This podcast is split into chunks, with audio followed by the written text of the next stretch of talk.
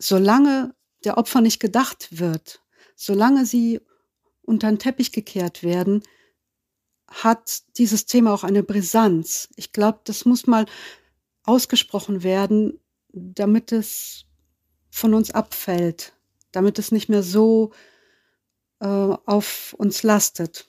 Deshalb nochmal doppelt so wichtig, darüber zu schreiben und zu sprechen.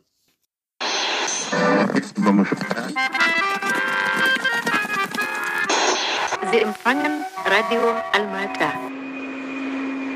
Steppenkinder, der Aussiedler-Podcast.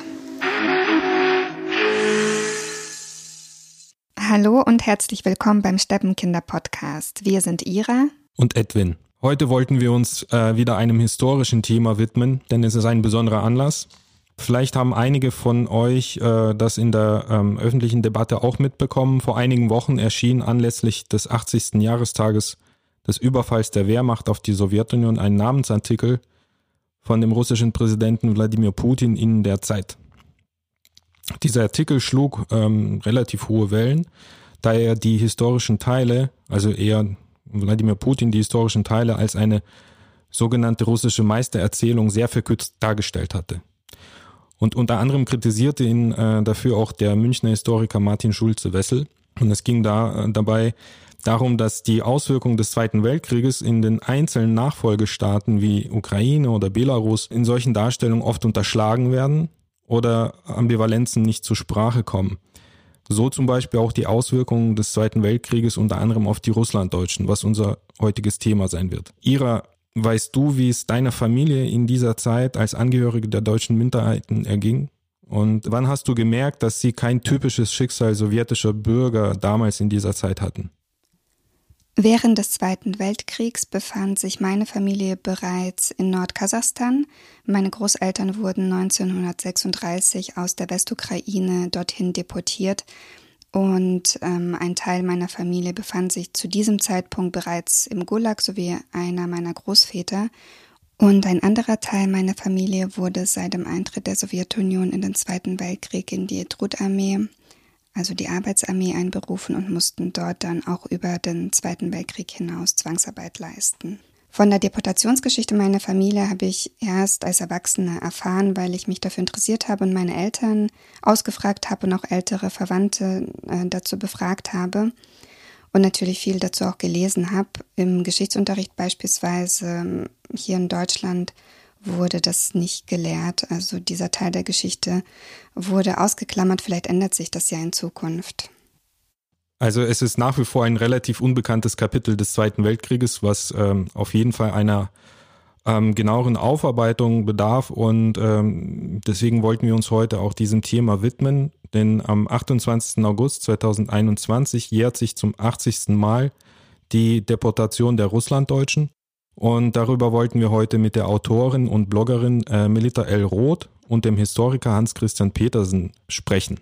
Genau, wir wollen uns heute vier Kernthemen widmen in dieser Spezialfolge, die wieder in Kooperation mit Decoda entsteht. Und ein wichtiges Thema heute wird sein, was bedeutet eigentlich der Begriff Deportation und vor allem die Deportation der Russlanddeutschen. Hier möchten wir zum einen die Fakten checken, dafür ist unser Historiker Hans zuständig.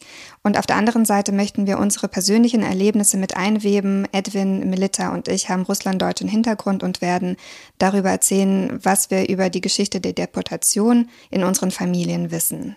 Wir wollen auch über das Erzählen erzählen. Also wie erzählt man diese Geschichte jenseits von Opfernarrativen und wie wurde bisher über die Erfahrungen der Russlanddeutschen im Zweiten Weltkrieg erzählt und äh, was wurde erzählt und warum wurde es erzählt? Ganz wichtig ist auch die Frage, inwiefern beeinflusst das Erlebte unserer Großeltern und unserer Eltern uns und unsere Leben, also wir, die Enkelgeneration, die mitgebrachte Generation, welche Folgen sind heute noch spürbar von dieser Deportationserfahrung und welches Recht haben wir eigentlich darüber zu sprechen und wie dürfen, können wir darüber sprechen? Und ganz zum Schluss geht es um. Ja, wir wollten auch noch mal eine äh, Aussicht vielleicht mal machen auf ähm, die, den zukünftigen Umgang mit diesem Thema über aktuelle Tendenzen oder aktuelle Projekte, die sich damit beschäftigen. Herzlich willkommen Hans-Christian Petersen. Er ist Historiker mit dem Schwerpunkt äh, östliches Europa. Er ist Mitarbeiter am Bundesinstitut für Kultur und Geschichte der Deutschen im östlichen Europa in Oldenburg und hat derzeit eine Gastprofessur für Migration und Integration der Russlanddeutschen am Institut für Migrationsforschung, interkulturelle Studien, Abkürzung ist IMIS, vielleicht ist das dem einen oder anderen bekannt, der Universität Osnabrück inne. Er gehört zum Forschungsverband Ambivalenzen des Sowjetischen und schreibt gerade an einer Biografie zu Karl Stump. Und Autorin und Journalistin Melita L. Roth. Sie ist im sibirischen Omsk geboren und kam bereits 1980 in die Bundesrepublik. Ihre Prosa kreist um Themen wie Identität, Transkulturalität und die Übergabe von Traumata und wurde in diversen Zeitschriften und Anthologien veröffentlicht. Daneben entstand unter www.scherbensammeln.wordpress.com ein Blog mit Beiträgen aus ihrer Aussiedlerparallelwelt, wie sie selber sagt. 2020 erschien der Erzählband Gesammelte Scherben von ihr im Ostbug Verlag. So, dann starten wir mal vielleicht mit der Begriffsklärung.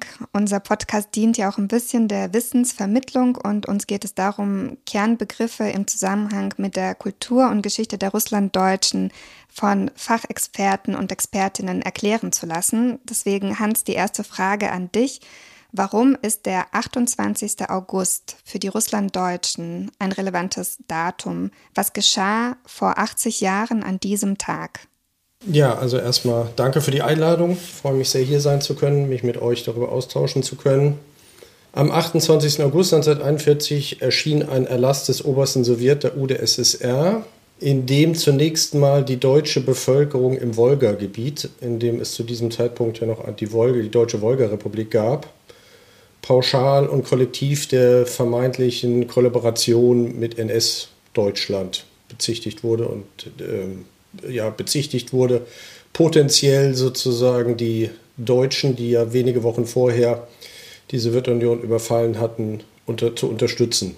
Das zu einem Zeitpunkt, zu dem die deutschen Truppen äh, noch lange nicht sozusagen die Wolga erreicht hatten, sondern das wurde eben kollektiv und pauschal behauptet und wurde dann zur Grundlage für die ähm, gewaltsame Umsiedlung ähm, fast aller Deutschen, die zu dem Zeitpunkt an der Wolga lebten, nach Sibirien und Kasachstan. Und das ging einher mit der Konfiszierung äh, des Vermögens der Häuser. Also die Menschen durften nur ein paar Lebensmittel, Schlafsachen und Kleidung mitnehmen, aber alles andere wurde gewaltsam enteignet. Und das bildete den Auftakt ähm, für die Zwangsumsiedlung ähm, deutscher Bevölkerung oder deutschsprachiger Bevölkerung aus weiteren Gebieten. Beziehungsweise das hatte eigentlich schon ein paar Tage vorher begonnen. Also die Zwangsumsiedlung von der Krim beginnt schon am 15. August. Und das geht dann eben fort ähm, über die Krim und die Wolga hinaus, äh, also von der Ukraine nur die ganz östlichsten Gebiete, unter anderem den Dnipropetrovsk, wie es damals noch hieß, aber eben auch äh, Kaukasus, Transkaukasus und ähm, die Metropolen bzw. ihr Umland, darunter auch ähm, Leningrad, das zu dem Zeitpunkt dann ja schon von der deutschen Wehrmacht in diese furchtbare Blockade gezwungen wurde und die deutschsprachige Bevölkerung, die da im Umland gelebt hat. Und das waren insgesamt, jetzt, wenn man nur mal bei der deutschen Bevölkerung bleibt, rund 900.000 Menschen, die dann gewaltsam umgesiedelt wurden in Zügen nach Sibirien und nach Kasachstan, ähm, von denen dann dort rund 350.000 in die sogenannte Tribut Armia, also in die Arbeitsarmee eingegliedert wurden, also Zwangsarbeit verrichten mussten. Und soweit wir das heute noch wissen, haben rund 150.000 Menschen das mit ihrem Leben bezahlt. Das jetzt nur mal für die Deutschen. Ja? Das ist kein ähm, Prozess, der nur die Deutschen betroffen hätte, aber dazu kommen wir sicher gleich noch. Aber ich denke, die Zahlen machen schon deutlich, warum das für die Russlanddeutschen so ein schmerzhaftes Ereignis ist. Du sagst, da wurden Massen von Menschen deportiert von heute auf morgen. Ich stelle mir so eine Situation heute vor. Jemand kommt zu mir und sagt, so, Ira, du verlässt jetzt dein Haus, du darfst irgendwie eine Tüte mit Lebensmitteln mitnehmen und das war's. Da würde ich doch mich wehren. Gab es das? Also haben sich die Deutschen, die deportiert werden sollten, in irgendeiner Form wehren können? Also davon ist wenig überliefert. Ich würde sagen, die Möglichkeit gab es auch nicht wirklich. Ja, also wir befinden uns sozusagen äh, Ende August 1941, befinden uns erstens unter Kriegsbedingungen, zweitens befinden wir uns im Stalinismus und das Ganze wird natürlich also ultimativ mit äh, Waffengewalt durchgesetzt. Wer sich dagegen gewehrt hätte, hätte es äh, mutmaßlich nicht überlebt. Ne, also das ist sozusagen relativ alternativlos. Die Menschen haben versucht zu fliehen teilweise, ja, aber der ähm, Großteil hatte, glaube ich, äh, keine Möglichkeit, sich dem zu entziehen. Was sind denn überhaupt Deportationen? Was unterscheidet sie von einer Umsiedlung oder einer Evakuierung? Weil das hört man ja auch öfters, dass äh, man den Russlanddeutschen im Nachhinein so unterstellt hat, also naja, euch ging es doch nicht anders als den anderen, die wurden ja auch evakuiert. Zwangsumsiedlung, also gewaltsame Umsiedlung von Menschen war ein grundlegendes Mittel stalinistischer Politik. So, und das betraf eben auch andere Gruppen, leider.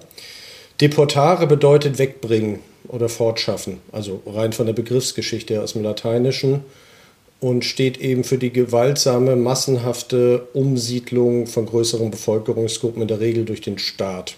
Ne? Und das ist genau das, was wir hier haben. Gleichzeitig äh, hast, hast, du völlig recht, das ist so ein bisschen uneinheitlich, wie das bezeichnet wird. Ähm, es gibt verschiedene weitere Begriffe, also zwei vielleicht Zwangsumsiedlungen und Zwangsmigrationen. Die sind einfach ein bisschen weiter, würde ich sagen. Und da kannst du dann noch andere Dinge drunter fassen, zum Beispiel Vertreibung ne, oder ethnische Säuberung. Und Deportation, würde ich sagen, ist dann ein Teil von Zwangsumsiedlung oder Zwangsmigration. Ja, das ist das, was wir hier haben bei den Russlanddeutschen, würde ich sagen. So in der Wahrnehmung vieler äh, bezieht sich dieses Ereignis auf die Wolgadeutschen, aber so wie es jetzt dargestellt hast, ähm, ist es ja nicht. Und wenn wir uns in die äh, Familienbiografien mal einen Blick werfen, äh, weder äh, Melitas Familie noch Iras Familie noch meine Familie oder unsere Großeltern wurden 1941 von diesen Deportationen äh, betroffen. Dennoch gab es ja ähm, hinterher auch Maßnahmen, die dann äh, im Prinzip alle betroffen haben in verschiedensten Arten, äh, anderen Art und Weisen. Wie ging es denn, wie ging's denn weiter für die Menschen, die deportiert wurden? Ja, also das Ganze hat eine Vorgeschichte und eine Nachgeschichte. Wenn wir mal bei der sowjetischen Zeit beginnen, nach 1917, dann haben wir, würde ich sagen, ab 1934, da befinden wir uns bereits in der Zeit der gewaltsamen Industrialisierung und Kollektivierung, also Stalinismus, sozusagen eine zunehmende nationale, nationalistische Wendung dieser Politik, die sich gegen bestimmte ethnische Minderheiten richtet. Das haben wir so eindeutig ethnisch konnotiert vorher nicht. Ja, also da geht es gegen bestimmte Klassen, in Anführungsstrichen die sogenannten Kulaken. Aber ab Mitte, also ich würde sagen ab 34 und dann verschärft ab 37 geht es ganz klar auch gegen bestimmte Minderheiten. Polen, Finnen, Koreaner, aber eben auch Deutsche. Die sogenannten nationalen Operationen 1937, 38 spielen da eine wichtige Rolle mit sehr vielen Opfern schon in diesem furchtbaren sowjetischen Jahr 1937 insgesamt, über das Herr Karl Schlögel auch so eindrucksvoll geschrieben hat. Dann ist eben der 28. August 1941 sozusagen der negative Höhepunkt erstmal in dieser Entwicklung, aber damit hört es eben nicht auf, ne, wie du gesagt hast. Also erstens gibt es diese Zwangsumsiedlungen deutscher und anderer Minderheiten, auch der Inguschen, der Tschetschenen, dann bis zum Ende des Zweiten Weltkriegs. Und dann gibt es im Fall der Russlanddeutschen, aber auch anderer, ähm, die sogenannte Sonderkommandatur bis 1955. Also dass die Menschen weiterhin unter einer rigiden politischen Aufsicht stehen in den Orten, in den Lagern, in die sie deportiert wurden und auch weiterhin schwere körperliche Arbeit verrichten müssen und erst danach gibt es dann so eine sukzessive Rehabilitierung, wenn auch keine vollständige. Also das Ganze äh, ist natürlich nicht nur ein Tag. Ne? Das ist sozusagen nur das Symbol dieser 28. August 1941, weil mit diesem Erlass diese großflächigen Zwangsumsiedlungen begonnen haben. Gleichzeitig noch ein Satz, ähm, kommen wir vielleicht nachher drauf, betrifft das eben nicht alle Russlanddeutschen. Ne? Wenn du sagst, eure Familien hat das nicht betroffen, ist das äh, sozusagen gilt das auch für gewichtige Gruppen, aber das hier ist eben die, die Zentrale. Im Grunde, wenn ich das richtig verstehe, der 28. August ist so ein Sammeltag für ganz unterschiedliche Daten, ganz unterschiedliche Gruppen und Schicksale, genauso wie der Begriff Russlanddeutsche ja ganz unterschiedliche Gruppen an Menschen mit deutscher Herkunft zusammenfasst. An dieser Stelle würde ich Melita dich ganz gerne fragen, ob der 28. August in deiner Familie eine Bedeutung hat und inwiefern über die Deportation in deiner Familie gesprochen wurde. Was weißt du, was ist mit deinen Eltern und Großeltern in dieser Zeit passiert? Ja, ich danke euch erstmal, dass ihr mich eingeladen habt. Was ich von meiner Familie weiß, ist, dass ähm, ein Teil meiner Familie kommt aus dem Schwarzmeerraum. Das heißt, die Vertreibungen von der Wolga betreffen sie gar nicht, sondern als die deutschen Truppen diesen Raum besetzten, sind sie in Tracks äh, in den Westen gezogen. Also sie sind quasi vor der Roten Armee geflohen oder wurden wieder umgesiedelt in Gebiete in Polen, wo die NS-Regierung die Menschen vertrieben hat. Sie sind über Schroda nach Ostdeutschland gekommen, in die Stadt Dahme. Meine Großmutter zumindest. Da hat sie mit ihren Kindern gelebt und mein Großvater wurde ähm, in die deutsche Armee aufgenommen. Also er war, glaube ich, äh, nicht nur in der Wehrmacht, sondern zuerst bei einem äh, SS-Offizier und dann in der Wehrmacht.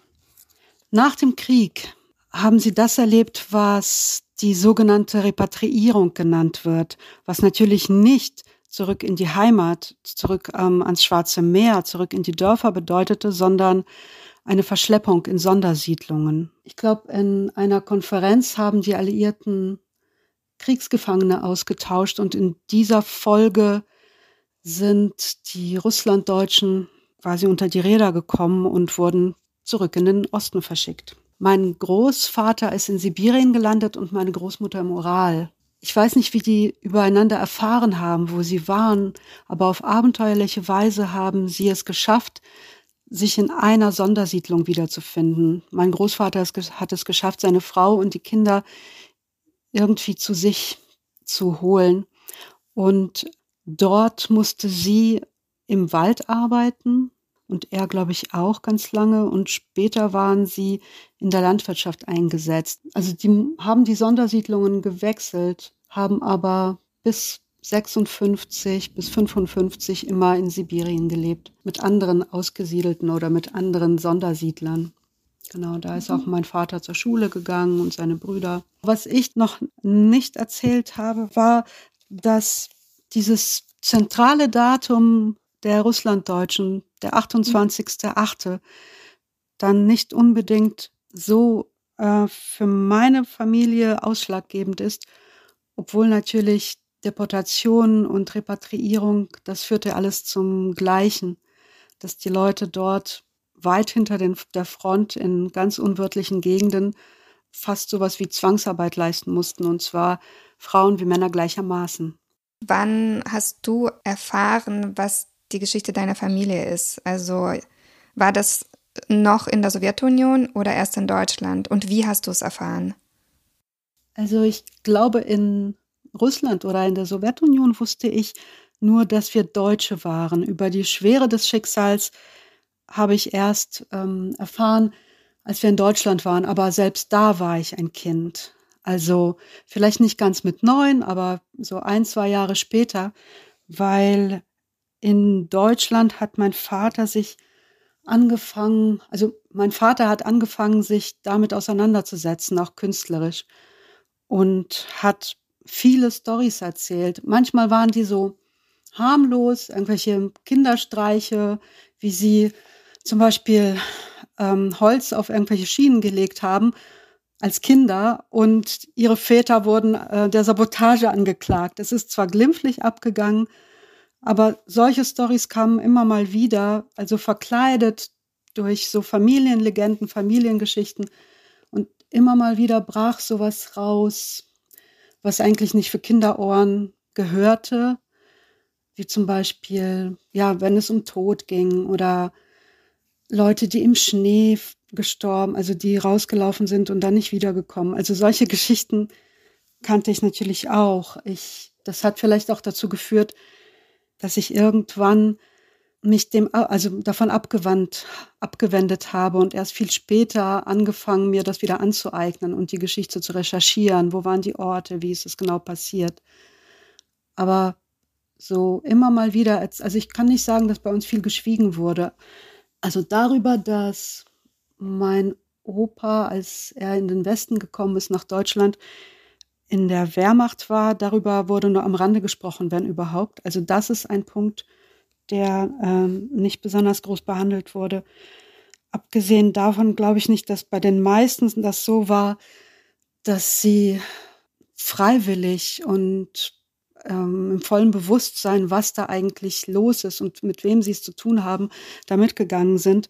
Was ich später gelesen habe, ist, dass Züge und Autos durch die Ukraine gefahren sind, die die Leute eingebürgert haben und Männer im wehrfähigen Alter wurden dann sofort eingeteilt. Also die konnten dann entweder in die Wehrmacht oder in die SS.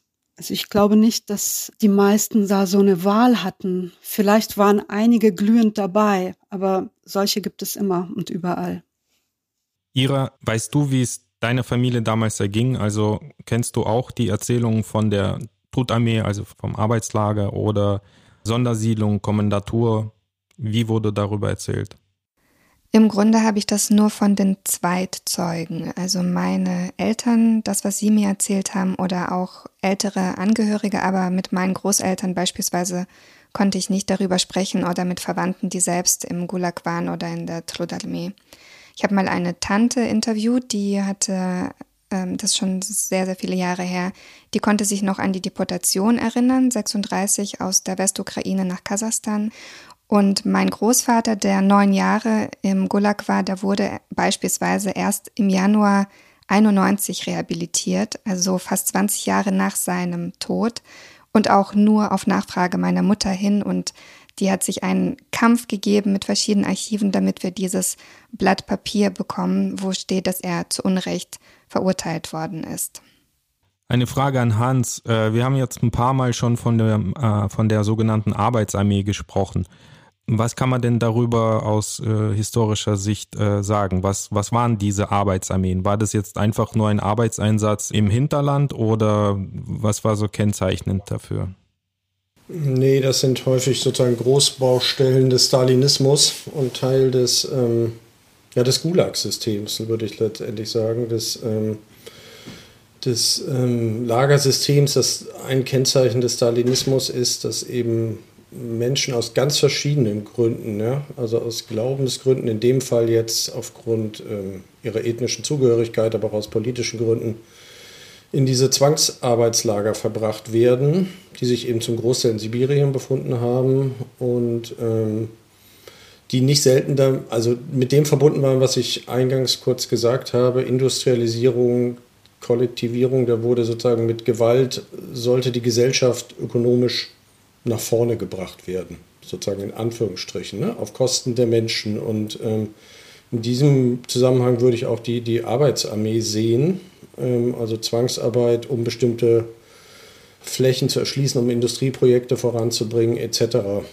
Besondere Merkmal daran ist eben dieser Kriegszusammenhang und ähm, die, dass sie eben dorthin gekommen sind, weil sie also Deutsche in dem Fall waren, ne? oder Polen oder Finnen oder andere. Also dieses ethnische Merkmal. Ich hatte jetzt nach der Trutarmee auch bewusst gefragt, weil ich wollte auch meine Geschichte loswerden. Bei uns war das Thema Trutarmee, das stand so im Zentrum der Erinnerung an diese Zeiten. Wie ich schon gesagt habe, meine Familie wurde nicht deportiert. Die lebten ja schon seit äh, Kaisers Zeiten in Sibirien sozusagen. Aber meine Großväter wurden dann einberufen in diese Arbeitsarmeen. Und ähm, zum Teil hatten sie jüngere Geschwister, die Wehrdienst geleistet hatten beim Ausbruch des Zweiten Weltkrieges. Also quasi, die waren Sowjetbürger und die mussten dann auch einen Wehrdienst leisten. Und die waren dann bis Juni äh, 41 waren sie dann auch äh, an der Front, bis Juni, Juli.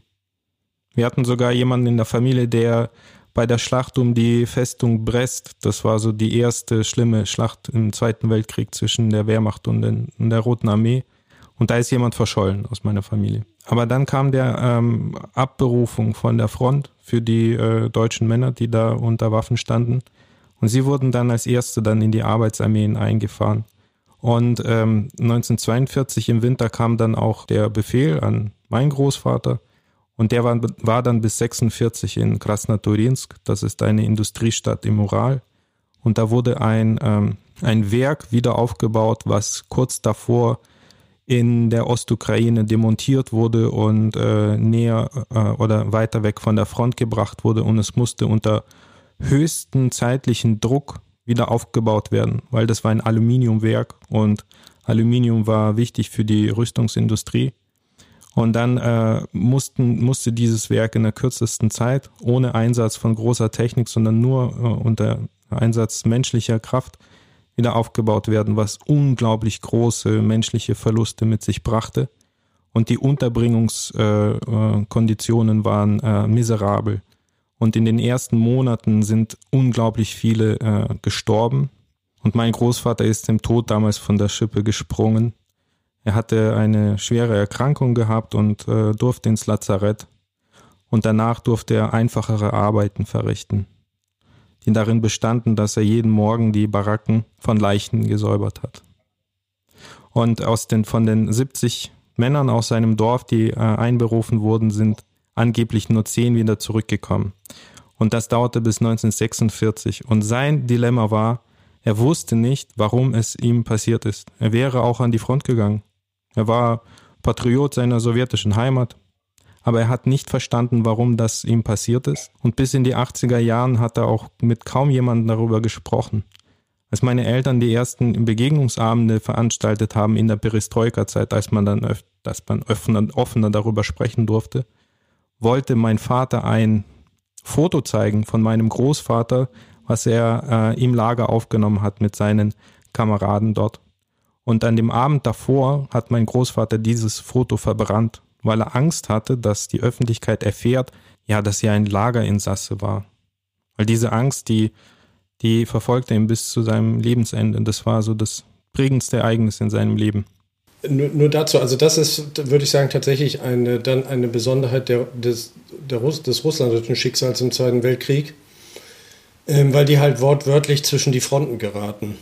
Ne? Also es ist ähm, die, diese Rolle von Russlanddeutschen, wenn man das, also bei dem Begriff jetzt bleiben will, für die Zeit noch in der Roten Armee, was du jetzt gerade angesprochen hast, die ist kaum erforscht. Viele sind dann eben entweder in die Trutarmee gekommen oder in deutsche Gefangenschaft und haben dann nicht selten dann später auf der anderen Seite gekämpft. Das gibt es eben auch. Und gleichzeitig ähm, sieht man daran eben, das unterscheidet sie dann von anderen G Gruppen, die genauso repressiert wurden, ähm, sie werden halt pauschal sozusagen der einen oder der anderen Seite dann zugeschlagen ne, und laufen immer Gefahr Verrat. Es ist immer Verrat. Wenn du für auf der roten schon in der Roten Armee gekämpft hast und dann in deutsche Kriegsgefangenschaft gerätst, kann das auch sehr gefährlich werden. Und andersrum ähm, wird das sozusagen zum Vorwand genommen für die Zwangsumsiedlung, äh, bevor die deutsche Armee überhaupt Großteile der Gebiete überhaupt erreicht hat. Also du stehst wirklich dazwischen und das ist vielleicht dann ein Spezifikum dieser Gruppe. War denn der Verdacht berechtigt? Gab es historische Untersuchungen dazu? Welcher Verdacht jetzt? Verdacht, dass die Deutschen kollaborieren und es gab ja auch eine, ein Memo an Stalin, was glaube ich vom Innenministerium an ihn vorgelegt wurde, in dem geschrieben wurde, äh, aus, in den deutschen Dörfern wurde der abrückenden äh, Roten Armee in den Rücken geschossen.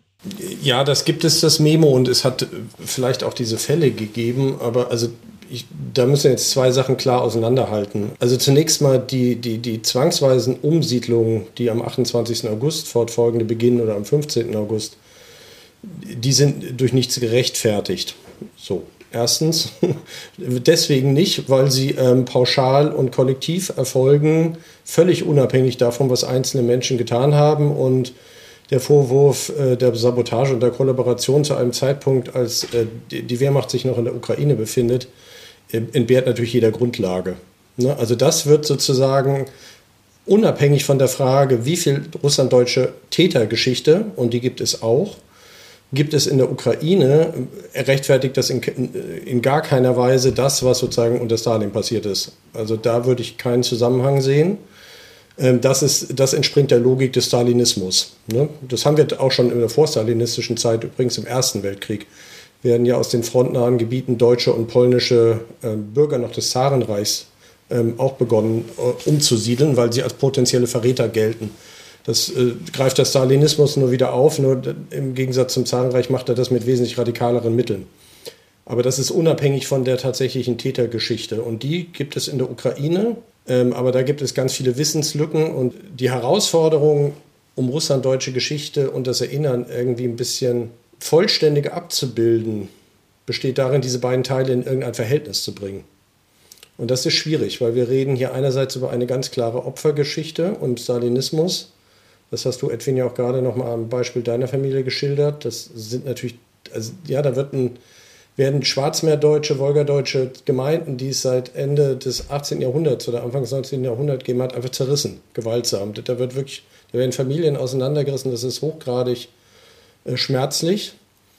Ähm, auf der anderen Seite gibt es eben eine Beteiligung in Form des sogenannten volksdeutschen Selbstschutzes an Verbrechen von äh, Ukraine-Deutschen oder Russlanddeutschen unter deutscher Besatzung, die kaum aufgearbeitet ist und über die sozusagen in der offiziellen Erinnerung auch nicht gesprochen wird. Und das ist auch problematisch. Und das zu schaffen, im Verhältnis zu bringen, ohne gleich total emotional zu werden, das ist nicht ganz einfach.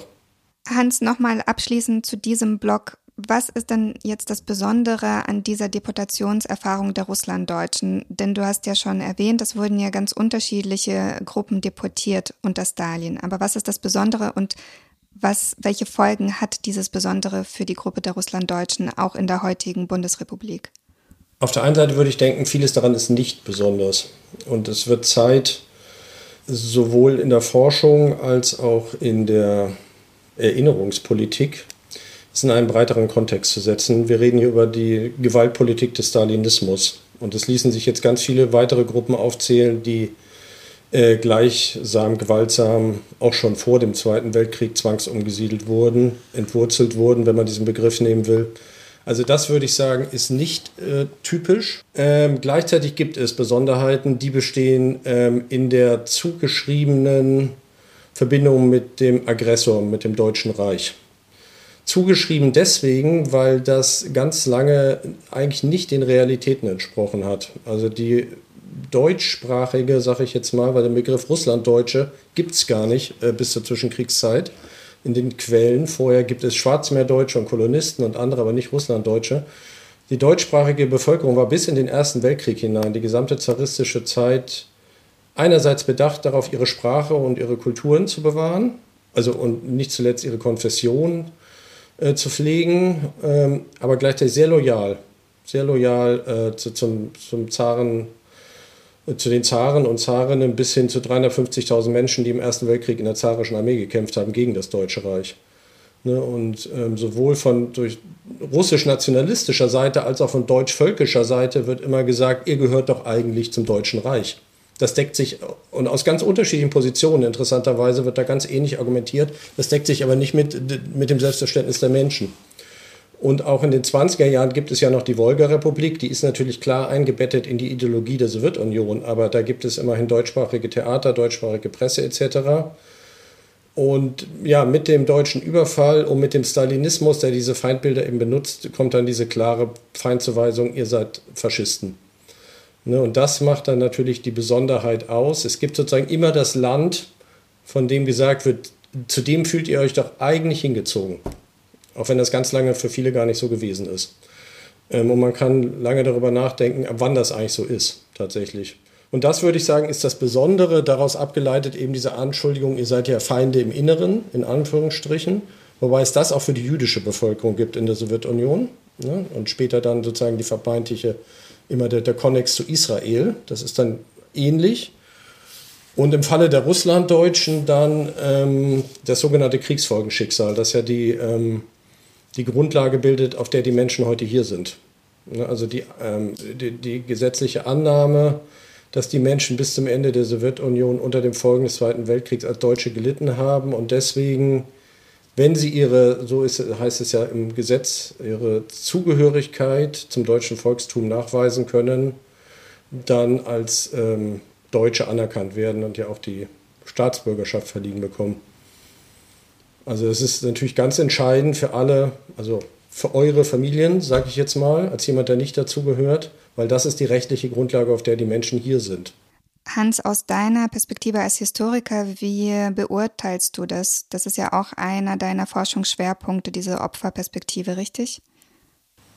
Ja, ich, ja, also ich arbeite zu jemandem nur ganz kurz, ähm, Karl Stump, der hat, das ist sozusagen der, der Patriarch der russlanddeutschen Forschung und Geschichtsschreibung ein Stück weit auch bis heute. Und der ist, also das kann man ganz klar sagen, eindeutig selber überzeugter und aktiver Nationalsozialist und prägt die Grundlagen der Geschichtsschreibung durch seine Daten, die zu allem, vor allem aus der besetzten Ukraine kommen, bis heute. Es gibt Forschungen zu dieser Frage, was passierte in der Ukraine und die gibt es auch nicht erst seit gestern, sondern es gibt ein paar schon in den 80ern. Äh, deutschsprachige, Meir Buchsweiler, ähm, Ingeborg Fleischhauer, dann in den 90ern auch von ein paar ukrainischen Kollegen und vor allem dann aus dem englischsprachigen Bereich. Gleichzeitig wissen wir vieles darüber noch nicht. Und dass das ganz schwierig ist, das sozusagen in Verhältnis zu bringen, das, das verstehe ich völlig. Ähm, zumal dann auf so einer individuellen oder familiären Ebene. Also ich rede hier als Forscher, das ist nochmal was anderes, als wenn es wie bei Melita um die eigene Familiengeschichte geht. Ich würde dazu noch sagen wollen, zum einen ähm, würde ich nicht, also ich würde davor warnen, nur in diese Täter-Opfer-Kategorien zu denken. Das ist zu starr. Es gibt Biografien, da haben wir beides. Das ist nicht ganz selten und vor allem ist die russlanddeutsche Geschichte viel vielfältiger. Ne? Also Edwin hat das vorhin, glaube ich, schon angedeutet. Ähm, es gibt ja Migrationen ähm, schon Ende des 19. Jahrhunderts aus dem europäischen Teil Russlands nach Sibirien. Es gibt die Weitermigration nach Nord- und Südamerika, vor allem die mennonitische. Die geht gar nicht nach Deutschland, sondern eben nach Amerika. Das ist eine globale Migrationsgeschichte. Und äh, groß, also gewichtige Teile der Gruppe haben diesen stalinistischen Umsiedlungen nicht miterlebt. Also in Amerika reden wir über mehr als eine Million Menschen schon 1940, ja, die als Russian Germans sozusagen in Amerika leben, also in Nord- und Südamerika. Das, ist, ähm, das macht das nicht schlechter oder besser, sondern es zeigt nur, dass die Geschichte sehr, sehr vielfältig ist. Und man, man, sich wirklich auch fragen kann, ist das noch eine Gruppe? Ne? Also was hält die Gruppe noch zusammen? Deswegen würde ich nicht nur über Täter und Opfer reden wollen. Aber einen Punkt möchte ich jetzt noch machen. Ähm, und zwar aus einer eurer letzten Folgen Cornelius Enz, der Direktor des äh, Museums für Russlanddeutsche Kulturgeschichte in Detmold, hat, finde ich, sehr überzeugend äh, deutlich gemacht bei euch im Podcast. Ähm, zum einen, wie wichtig Erinnern ist.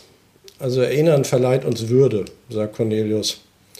Und dann sagt er aber fünf Minuten später, dieses eine Narrativ, was für alle sozusagen gelten soll, und wie gesagt, ich habe gerade das Beispiel Amerika genannt, das führt zu, also er sagt, glaube ich, nicht Traumatisierung, aber das führt zu wirklichen Problemen bei den Menschen, weil sie sich darin nicht wiederfinden und weil man das Gefühl hat, ich habe eine ganz andere Geschichte, aber darf ich die jetzt überhaupt erzählen oder nicht? Ne? Also jetzt mal etwas überspitzt gesagt, das macht, den Punkt macht Cornelius ja, finde ich, und der ist überzeugend, denke ich. Also ich wäre dafür eine Öffnung, ohne dass deswegen irgendwas von dem Schrecken dieser Zwangsumsiedlung unter Stalin verloren geht. Melita, du verfolgst ja auch die äh, Literaturszene. In deinem Blog man ja wirklich sehr viele wertvolle Informationen zu den aktuellen Erscheinungen, aber du schreibst auch über vergangene Literatur. Ähm, hast du den Eindruck, dass in der Literatur und in der, in der Wahrnehmung der russlanddeutschen Gemeinschaft so diese, mh, dieser Opfergang eine zentrale Rolle einnimmt und, und wenn ja, äh, ob dir das andere fehlt, also auch mal irgendwie über, ja, über die dunklen Seiten auch mal zu sprechen, obwohl Opfer ist ja auch schon eine dunkle Seite.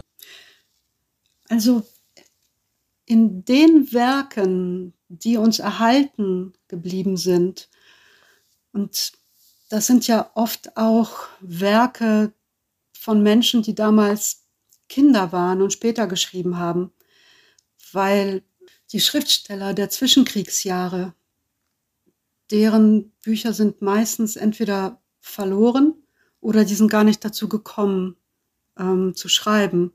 Oder die haben Lyrik geschrieben, wie zum Beispiel Dominik Hollmann. Das heißt, über dieses Thema geschrieben haben oft auch Leute, die Deportation, die Repatriierung und die Sondersiedlungen als Kinder erlebt haben. Und natürlich ist es Teil ihres Erlebens und natürlich haben sie das in ihren Geschichten, in ihre Geschichten eingeflochten. Und je weniger das gehört wurde, also in, in Russland war das unmöglich, darüber zu sprechen oder zu schreiben. Denn allein das Wort Volga, es gab so deutsche Zeitschriften und Texte, Leute haben geschrieben, auch auf Deutsch, aber die durften bestimmte Worte, bestimmte Themen überhaupt nicht berühren. Das heißt, es war tabuisiert. Und die Leute, die nach Deutschland gekommen sind, da ist es natürlich herausgebrochen. Die, die haben darüber geschrieben. Manchmal mit wenig Abstand und manchmal auch eben so, dass sie gar nicht mehr gehört werden wollten. Auch von unseren eigenen Leuten, die gesagt haben, oh, das ist mir zu schwer. Ich möchte daran nicht erinnert werden. Also das Gefühl habe ich. Aber natürlich ist es notwendig. Also es sind notwendige Zeugenberichte. Es sind Dinge, die in unsere Erinnerungskultur gehören. Und deshalb haben sie ihren, ihren Wert und ihre Berechtigung. Und solange der Opfer nicht gedacht wird, solange sie unter den Teppich gekehrt werden, hat dieses Thema auch eine Brisanz. Ich glaube, das muss mal ausgesprochen werden, damit es von uns abfällt, damit es nicht mehr so äh, auf uns lastet. Deshalb nochmal doppelt so wichtig, darüber zu schreiben und zu sprechen. Ich kann mir vorstellen, dass es schwierig ist, die Tätergeschichten zu thematisieren, nicht nur, weil es sich um Angehörige handelt, sondern weil dieses große Trauma der Verschleppung und der Deportation darauf beruht, dass Deutsche kollaboriert haben. Deshalb, wie, wie willst du denn darüber reden und dann sagen, aber wir hatten damit nichts zu tun? Also diese, diese Trennung wurde gar nicht vollzogen, dass Stalin die Leute willkürlich und in, äh, ähm, verschleppt hat und in Sippenhaft genommen und nur darum, dass, also weil er wollte, dass sie für ihn arbeiten und dass er das ausgenutzt hat und auf der anderen Seite dieses Tatsächliche, dass es vielleicht doch ein paar Mitläufer gegeben hat und eben diese Leute, die ungefähr 7000, die in die Wehrmacht oder SS eingezogen worden sind. Also da fallen mir zum Beispiel ähm, Romane von Markus Berges ein, der die Köchin von Bob Dylan geschrieben hat.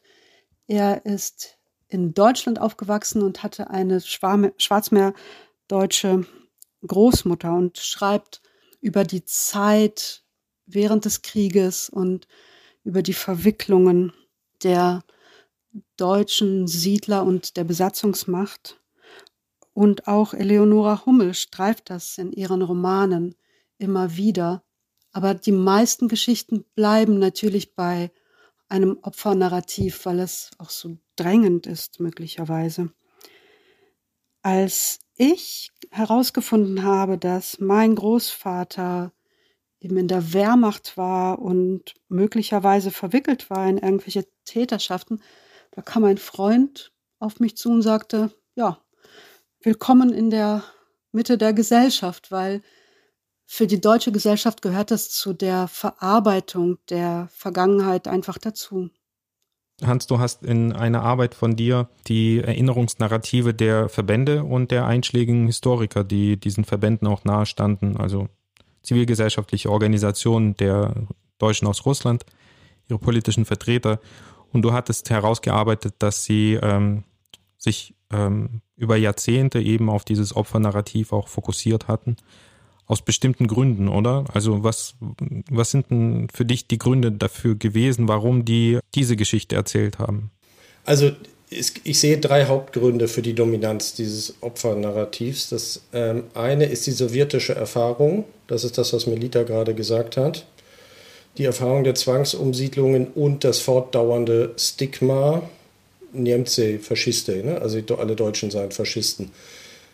In Klammern gesetzt würde ich denken, dass es noch was zu erforschen gibt, ob das in allen Kontexten immer so war. Die Menschen haben in den 30 Jahren, die zwischen dem Tod Stalins liegen und dem Begriff, Beginn von Perestroika und Glasnost unter Gorbatschow auch sozusagen normale sowjetische Leben geführt, ein Stück weit.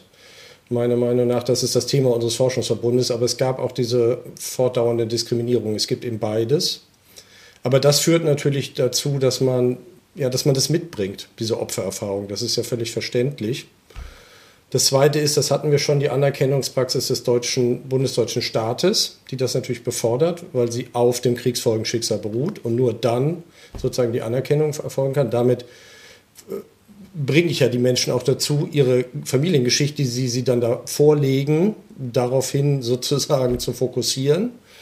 Und das dritte ist die Geschichte, jetzt, wenn wir über die Landsmannschaft der Deutschen aus Russland reden, über ihre Geschichte wohlgemerkt, da gibt es zwischen ja auch deutliche Öffnungsprozesse. Ähm, von wem wurde sie denn begründet? Sie, wurde, sie kann ja nur begründet worden sein und so war es auch von denjenigen, die mit der sich zurückziehenden deutschen Armee aus den Schwarzmeergebieten in die Bundesrepublik, also in, in, die entstehende, erstmal in die Besatzungszonen und dann in die entstehende Bundesrepublik gekommen sind, die nicht gewaltsam repatriiert wurden von den Sowjets, was wir vorhin auch schon hatten. Das sind dann noch ungefähr 70.000 Menschen, von denen geht dann noch ein Teil nach Nordamerika. Und die, die da bleiben, aus dem, das ist ja auch immer nur ein kleiner Teil, äh, gibt es dann die gleichen Aktivisten, die wir schon in der Zwischenkriegszeit haben, die begründen die Landsmannschaft. Und die haben in Abstufungen, also ich will jetzt nicht Georg Leibrand mit, äh, mit Pastor Römmig gleichsetzen, aber die haben alle mehr oder weniger eine NS-Geschichte. Also bei Leibrand und Stumpf sehr prominent, bei den anderen ist es ein bisschen differenzierter. Natürlich haben die kein Interesse darüber zu reden. Ne? Das ist sozusagen das, was Melita vorhin auch schon gesagt hat für die Bundesrepublik amerikanische Gesellschaft insgesamt bis Ende der 60er Jahre mal mindestens. Ähm, darüber wird da nicht geredet. So. Also ich möchte jetzt auch ja keinen falschen Eindruck hinterlassen. Ne? Ähm, ich habe das vorhin hoffentlich auch deutlich gesagt. Diese beiden Dinge sind zu trennen. Das, was im Stalinismus passiert ist ähm, und auch die, die Opfererfahrung, die die Menschen daraus erfahren haben, ist durch nichts zu rechtfertigen. Ne? Ich plädiere nur dafür, dass das Bild deutlich unvollständig ist und dass sich ganz viele Menschen, die wir als Russlanddeutsche bezeichnen, da nicht wiederfinden, weil es nicht ihre Geschichten sind, tatsächlich. Das muss man auch sehen. Und ich würde hier aber auch die gesamtdeutsche Mehrheitsgesellschaft in der Pflicht sehen. Also meine beiden Punkte, die ich jetzt gerne machen würde, sind Anerkennung und Öffnung. Anerkennung und Öffnung. Anerkennung, ähm, es, wir haben seit dem unseligen sogenannten Lisa eine Vielzahl von Informationsangeboten, fundierten online wie auch euren Podcast, die gab es vorher nicht. Die hätte es ohne das auch gar nicht, wird sie auch gar nicht geben wahrscheinlich. Und trotzdem ist das Wissen um die russlanddeutsche Geschichte nach wie vor erschreckend gering ne? und kaum auch in den Schulcurricula vorhanden. Und es gibt eine deutliche, ja, wenn man das jetzt mal so böse sagen will, Bringschuld der Mehrheitsgesellschaft, das zur Kenntnis zu nehmen, tatsächlich, diese russlanddeutschen Geschichten inklusive der Geschichte, dass Deutsche auch Opfer sein können. Das ist nämlich ganz schwierig sozusagen im deutschen historischen Gedächtnis. Auch Täter, aber auch Opfer. Das ist beides in dieser Gruppe. Und das wissen so viele Menschen hier immer noch nicht und das ist frustrierend. Und ohne Anerkennung wird es auch keine Öffnung geben, glaube ich. Deswegen ist auch sowas wie die Einrichtung des Museums in Detmold so wichtig als Ort der, zumindest der Anerkennung und des Austauschs. Und dass darüber viele verbittert sind. Also ich habe die Beiträge von Eleonora Hummel und Felix Riefer in euren Schweigeminuten mir natürlich angesehen. Ich, für mich spricht da sehr viel Verbitterung raus. Verbitterung über fehlende Anerkennung. Und äh, das kann ich, als jemand, der nicht zur Gruppe gehört, äh, glaube ich zumindest, dass ich das halbwegs nachvollziehen kann. Ich halte das zumindest für sehr verständlich. So, und ohne diese Anerkennung keine Öffnung. Und gleichzeitig bin ich aber eben deutlich, und da kritisiere ich eben auch ja, Historiker, die das Feld nach wie vor oder lange dominiert haben, wenn man weiter nur auf die eigene Gruppe guckt ähm, und nur die Opfergeschichte der eigenen Gruppe als sozusagen einzigartig immer fortschreibt, dann bietet man auch keine Anknüpfungspunkte für die Mehrheitsgesellschaft und wird das Gesamtdeutsche erinnern dann wird man immer sozusagen unter sich bleiben mit einer zu engen Interpretation. Und da sehe ich halt eine deutliche Notwendigkeit der Öffnung. Aber nur beides zusammen, denke ich. Was wäre da konkret so ein Beispiel? Fällt, fällt dir irgendwas ein, was, was jetzt gelaufen ist vielleicht in der letzten Zeit? Oder was, was wäre denn so, ein, so, eine, so eine Äußerung für, für, eine, für eine Öffnung? Also ich finde den Rasett-Podcast genauso äh, interessant wie euren Podcast weil er nämlich unter dem Label postsowjetisch läuft. Ich glaube, dass das weiterführend ist. Also die, ähm, und das äh, bedeutet nicht, die Russlanddeutschen darin aufgehen zu lassen. Es bedeutet, sie in einen breiteren Kontext zu stellen mit den sowjetisch-jüdischen Menschen, die aus dem postsowjetischen oder aus der Sowjetunion kommen, ähm, bis hin zu tschetschenischen Geflüchteten oder allen russisch, auch russischsprachigen Menschen, die hier leben. Und diese Menschen haben, was ihre Familien angeht, große Unterschiede. Die russlanddeutsche Geschichte ist eine andere von jemand, der als Geflüchteter oder als Geflüchteter aus Tschetschenien näher kommt. Sie haben aber auch was gemeinsam. Nicht zuletzt die russlanddeutschen und die sowjetisch-jüdischen Emigrantinnen meiner Meinung nach. Das halte ich zum Beispiel für weiterführend für eine Öffnung.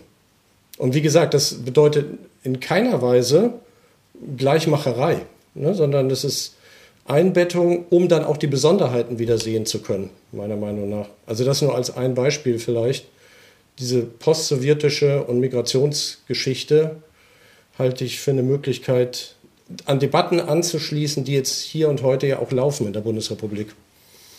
Vielen Dank, Hans. Ich würde jetzt im letzten Teil unserer Folge gerne noch darüber sprechen, inwiefern unserer Generation, die all das Schlimme nicht direkt miterlebt hat, inwiefern es uns zusteht, darüber zu sprechen oder vielleicht auch, wie im Falle Melitas, darüber zu schreiben. Melita, inwiefern wirken die Erlebnisse unserer Eltern und Großeltern noch fort in uns und dürfen wir darüber sprechen?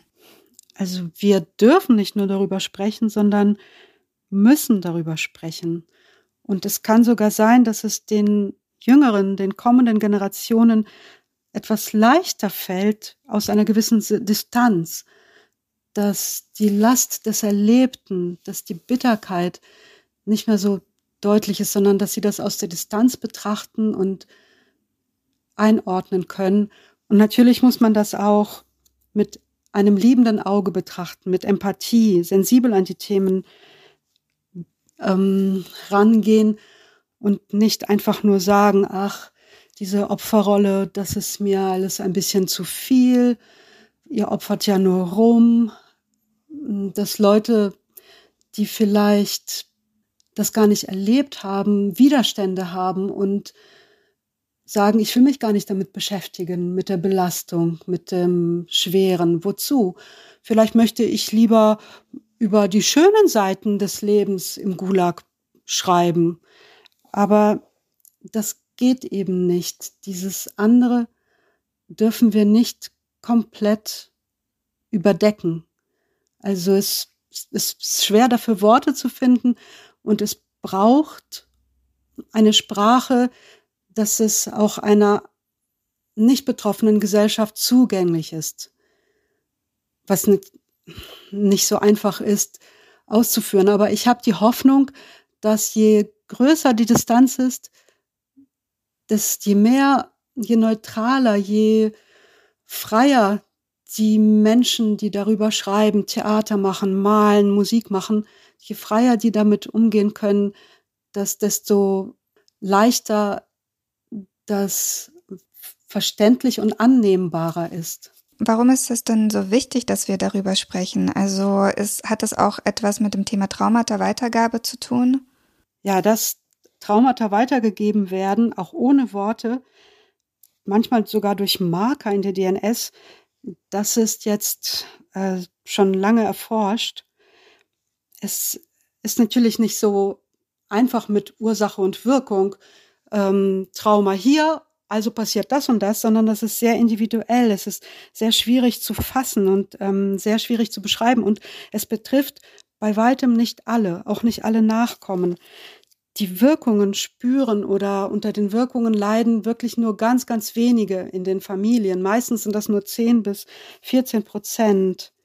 Und bei dem Thema ist es mir vor allem wichtig, dass das nicht aufgepropft wird auf alle, dass man nicht alle zwingt, da hinzugucken, sondern nur diejenigen, die wirklich sich damit beschäftigen wollen, die psychisch stark genug sind, oder die den Leidensdruck haben, die die Neugier haben oder die Distanz haben, sich mit diesen Themen zu befassen. Also es darf niemand gezwungen werden, sich mit den schweren, schweren Themen auseinandersetzen zu müssen.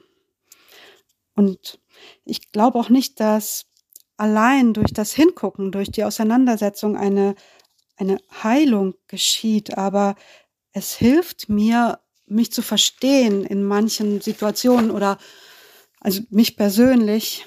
Ähm, oder es hilft mir, mein Leben oder meine Entwicklung einzuordnen. Zum Beispiel im Diskurs um die Kriegskinder oder die Kriegsenkel. Die beschreiben das so wie ein Nebel, der sich auf alles legt und der Leute am Fortkommen hindert, immer wieder auch in der Entwicklung hemmt. Und ich glaube, wenn du einmal verstehst, dass das ist nicht meins, das habe ich nur übernommen, gerade weil es auch ähm, unausgesprochen weitergegeben wurde, das ist ungeheuer erleichternd. Also es ist jetzt keine große Heilung, aber es kann den Druck von der Seele nehmen, wenn du weißt, wo das hergekommen ist. Und ein anderer Grund, warum wir unbedingt an dem Thema dranbleiben müssen, ist, dass wenn in den kommenden Generationen Menschen auf der Suche sind, wenn sie ihre Identität finden wollen, dass sie Zugänge haben, also dass sie Möglichkeiten haben, eben sei es über Bücher, über Blogs, über Medien, da einzutauchen, wenn sie sich damit auseinandersetzen wollen und dass sie sich ein Stück wiederfinden. Ich glaube, das ist sehr wertvoll.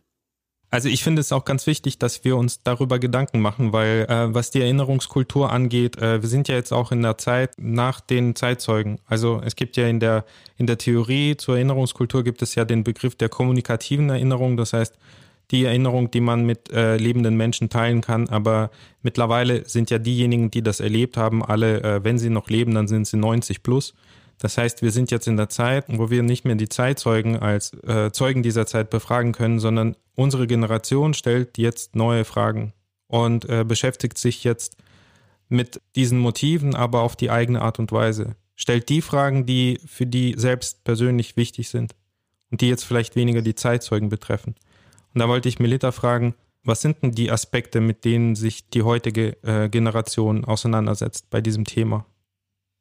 Also es ist wirklich nicht nur so, dass unsere Zeitzeugen und Zeitzeuginnen so langsam gehen und auch, dass sie früher, als sie gelebt haben, wirklich oft abgewunken haben und gar nichts erzählt haben.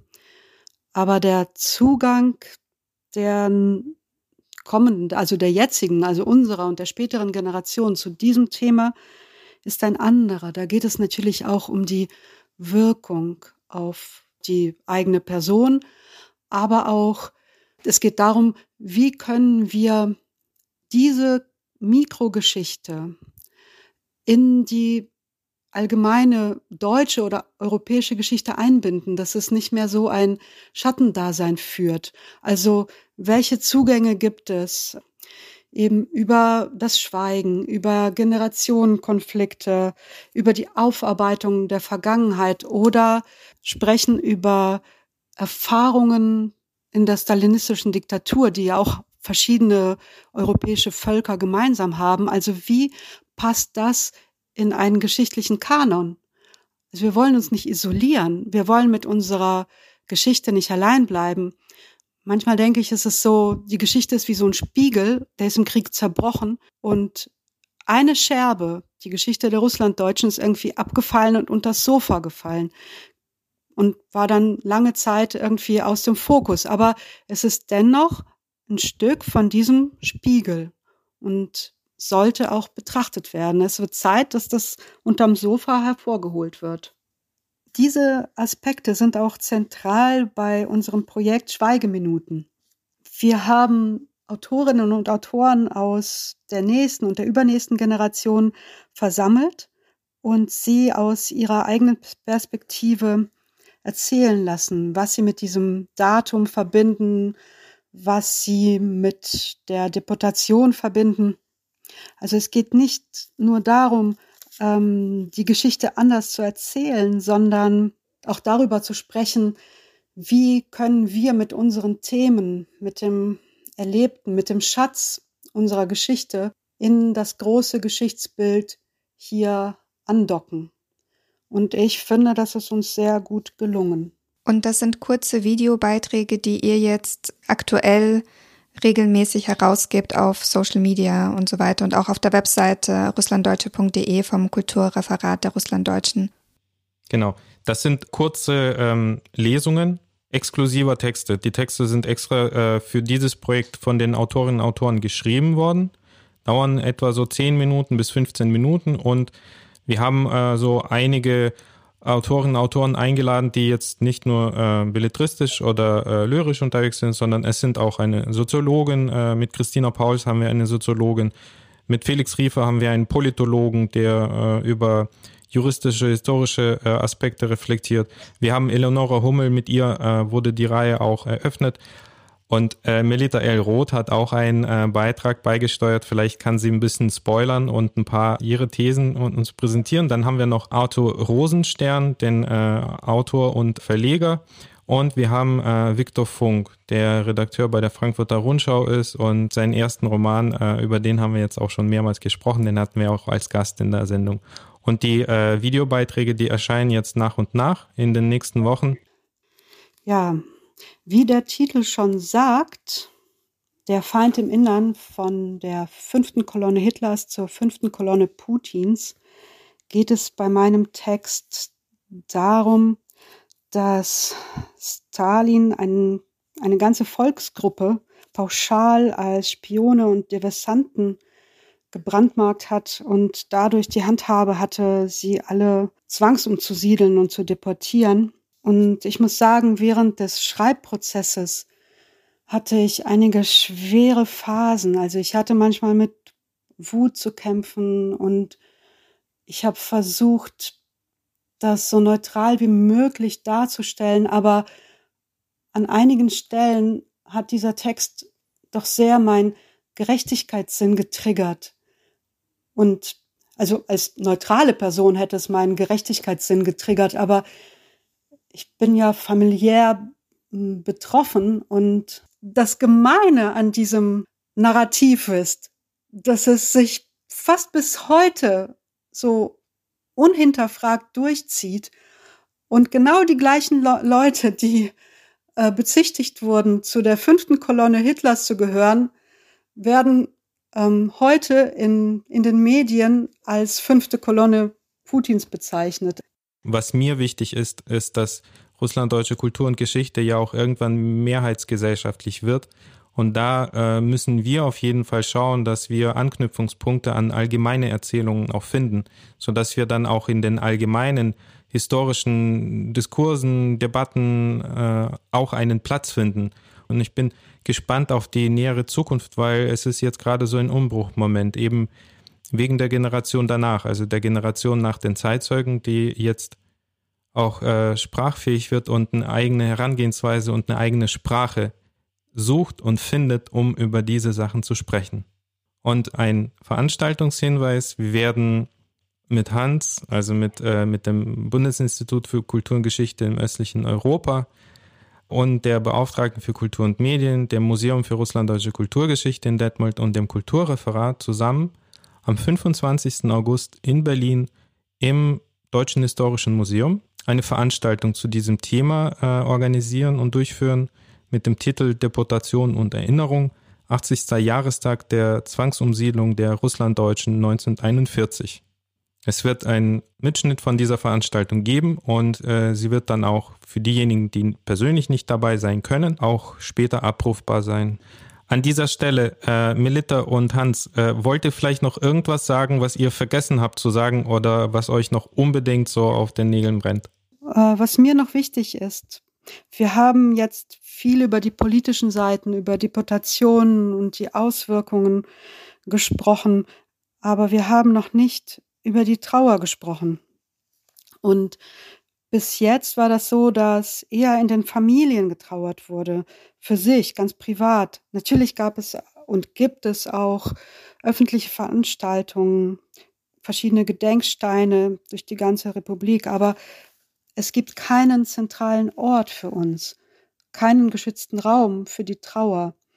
Und wenn wir über die Zukunft der Erinnerungskultur nachdenken, dann würde ich mir genauso einen Raum wünschen, einen zentralen Punkt, wo diese Themen ähm, ihren Ort haben. Und vielleicht gelingt es uns als Gruppe dann auch leichter, uns für diese Gesellschaft zu öffnen und etwas von der Bitterkeit, von der Wut und Kränkung abzulegen, ein für alle Mal, weil ich merke, dass die uns eher behindern und isolieren. Das äh, würde ich auch definitiv unterstützen. Das hatte ich vorhin auch gemeint mit dem Begriff Anerkennung. Ob das jetzt vielleicht ein weiterer Gedenkstein sein sollte oder vielleicht lieber was Interaktives im Sinne von Austausch. Aber das ist dann der nächste Schritt. Auf jeden Fall mangelt es daran. Ganz persönlich, ich äh, beschäftige mich jetzt mit russlanddeutscher Geschichte seit sieben Jahren. Ziemlich genau. Seit sieben Jahren bin ich nämlich an diesem Bundesinstitut und habe hier den Schwerpunkt auf russlanddeutsche Geschichte. Interessanterweise bin ich hier eingestellt worden als jemand, der sich vorher nie mit den Russlanddeutschen beschäftigt hat. Nämlich als Osteuropa-Historiker, der sich ganz viel mit Russland beschäftigt hat. Ich habe ein Jahr lang in St. Petersburg gelebt, aber da ging es nicht um die Deutschen in St. Petersburg, sondern um St. Petersburg an sich. Äh, da dachte ich am Anfang, es wäre ein Makel von mir. Ne? Also was qualifiziert mich eigentlich dazu? Dann habe ich relativ schnell gesehen, das ist eben leider typisch, weil so viele Menschen, die ähm, sich wissenschaftlich mit Osteuropa beschäftigen, nichts über die Russlanddeutschen wissen. Und das ist eben wirklich ein beiderseitiges Problem, an dem wir was ändern sollten. Und ich äh, sage auch ganz offen, ich, für mich war der Gegenstand sperrig am Anfang. Also ich habe als jemand, der eben bundesdeutsch sozialisiert ist, mit einem starken Fokus auf Aufarbeitung des Nationalsozialismus, fremdle ich mit Formulierungen wie dem Bekenntnis zum deutschen Volkstum deutlich. Ne, und ich habe, es hat bei mir, ich habe viel gelernt in diesen sieben Jahren über meine eigenen Vorurteile. Ich habe mich sozusagen von einem Fremde mit dem Gegenstand ähm, entwickelt dahin, dass ich diese Geschichte sehr schätze inzwischen und ihre Vielfalt sehr schätze. Aber ich musste auch erstmal darüber hinweg. Das war sozusagen mein Vorurteil, bis ich gesehen habe, wie vielfältig diese Geschichte ist und wie wichtig sie ist. Und ähm, dass sie viel stärker präsent sein sollte hier. Aber das vielleicht auch nur mal, wie es sozusagen von der bundesrepublikanischen Seite vielleicht ist, sich diesem Gegenstand zu nähern. Und dass man selber auch Schranken im Kopf hat. So, aber ich arbeite daran, die abzubauen. das ist sehr sympathisch, danke. Und was, was, mir, was mir auf dem Herzen noch bei diesem Thema liegt, ist, ähm, mir, mir ist sehr wichtig die weibliche Perspektive, die bisher zwar immer da war, aber nie so bezeichnet wurde bei der Thema Aufarbeitung dieser, dieser Periode, weil sehr viele Frauen beschäftigen sich heute mit diesem Thema erstaunlicherweise mehr als Männer. Also das beobachte ich so aus meiner Kulturreferatspraxis. Und ähm, ich persönlich bin, wenn ich an diese Zeit denke, dann denke ich natürlich an meinen Großvater, aber ich denke genauso viel auch an meine Großmutter, die ihre Familie durchbringen musste in dieser Zeit und nicht nur ihre Familie, sondern auch die Familie ihrer Schwester. Ihre Schwester und ihr Mann sind beide einberufen worden in die Trotarmee und die Kinder, äh, drei an der, an der Zahl, ihre Kinder, die waren dann ohne Eltern und meine Großmutter hat dann ihre Kinder und ihre Nichten und Neffen dann durchgebracht. Und die Kraft dieser Frauen hat auch das Überleben dieser Familien gesichert. Während die Männer als psychische und körperliche Wracks zurückgekommen sind, haben es die Frauen geschafft, diese Familien dann durchzukriegen. Und ähm, das ist für mich ein sehr wichtiges Thema und das wird äh, viel zu selten gewürdigt. Vielen Dank, Edwin, dass du das ansprichst. Bei mir ist das auch so, dass wenn ich an die Deportation in meiner Familie denke, dann denke ich vor allem an die ganz, ganz starken Frauen in meiner Familie, die das Überleben derjenigen, die noch da waren, gesichert haben. Denn die Männer waren ja nicht da. Die wurden ja entweder erschossen oder waren im Gulag oder später in der Todarmee. Das ist sehr sowjetisch, würde ich sagen. Die ganze sowjetische Geschichte wird viel stärker von Frauen getragen, als es sichtbar ist in der Erinnerung. Und ich würde auch sagen, im postsowjetischen Russland bis heute. Nochmal vielen Dank für die Einladung. Und super, dass ihr euch nicht zu schade seid, euch auch solcher schweren und etwas komplexen Themen anzunehmen. Es hat mir sehr viel Spaß gemacht, bei euch zu sein. Baka und bis zum nächsten Mal. Paka. Vielen Dank, lieber Hans. Vielen Dank, liebe Melitta, für eure Zeit, für eure Gedanken, für eure Inspiration. Ja, auch ein Dankeschön von mir. Und äh, es waren jetzt schwere Themen und ähm, die waren aber auf jeden Fall wichtig behandelt zu werden. Ich hoffe, dass ihr auch was mitgenommen habt äh, aus den Informationen. Nochmal am 28. August ist der zentrale Gedenktag. Es finden jetzt einige Veranstaltungen, Projekte zu diesem Thema statt. Und ich denke mal, dass wir im September dann auch mit neuen, frischen und vielleicht nicht ganz so traurigen Themen dann weitermachen. Baka und bis bald. Baka, macht's gut. Das war Steppenkinder, der Aussiedler-Podcast mit Ira Peter und Edwin Wagentin, ein Projekt des Kulturreferats für Russlanddeutsche am Museum für Russlanddeutsche Kulturgeschichte, gefördert von der Beauftragten der Bundesregierung für Kultur und Medien. Diese Folge entstand in Kooperation mit Decoder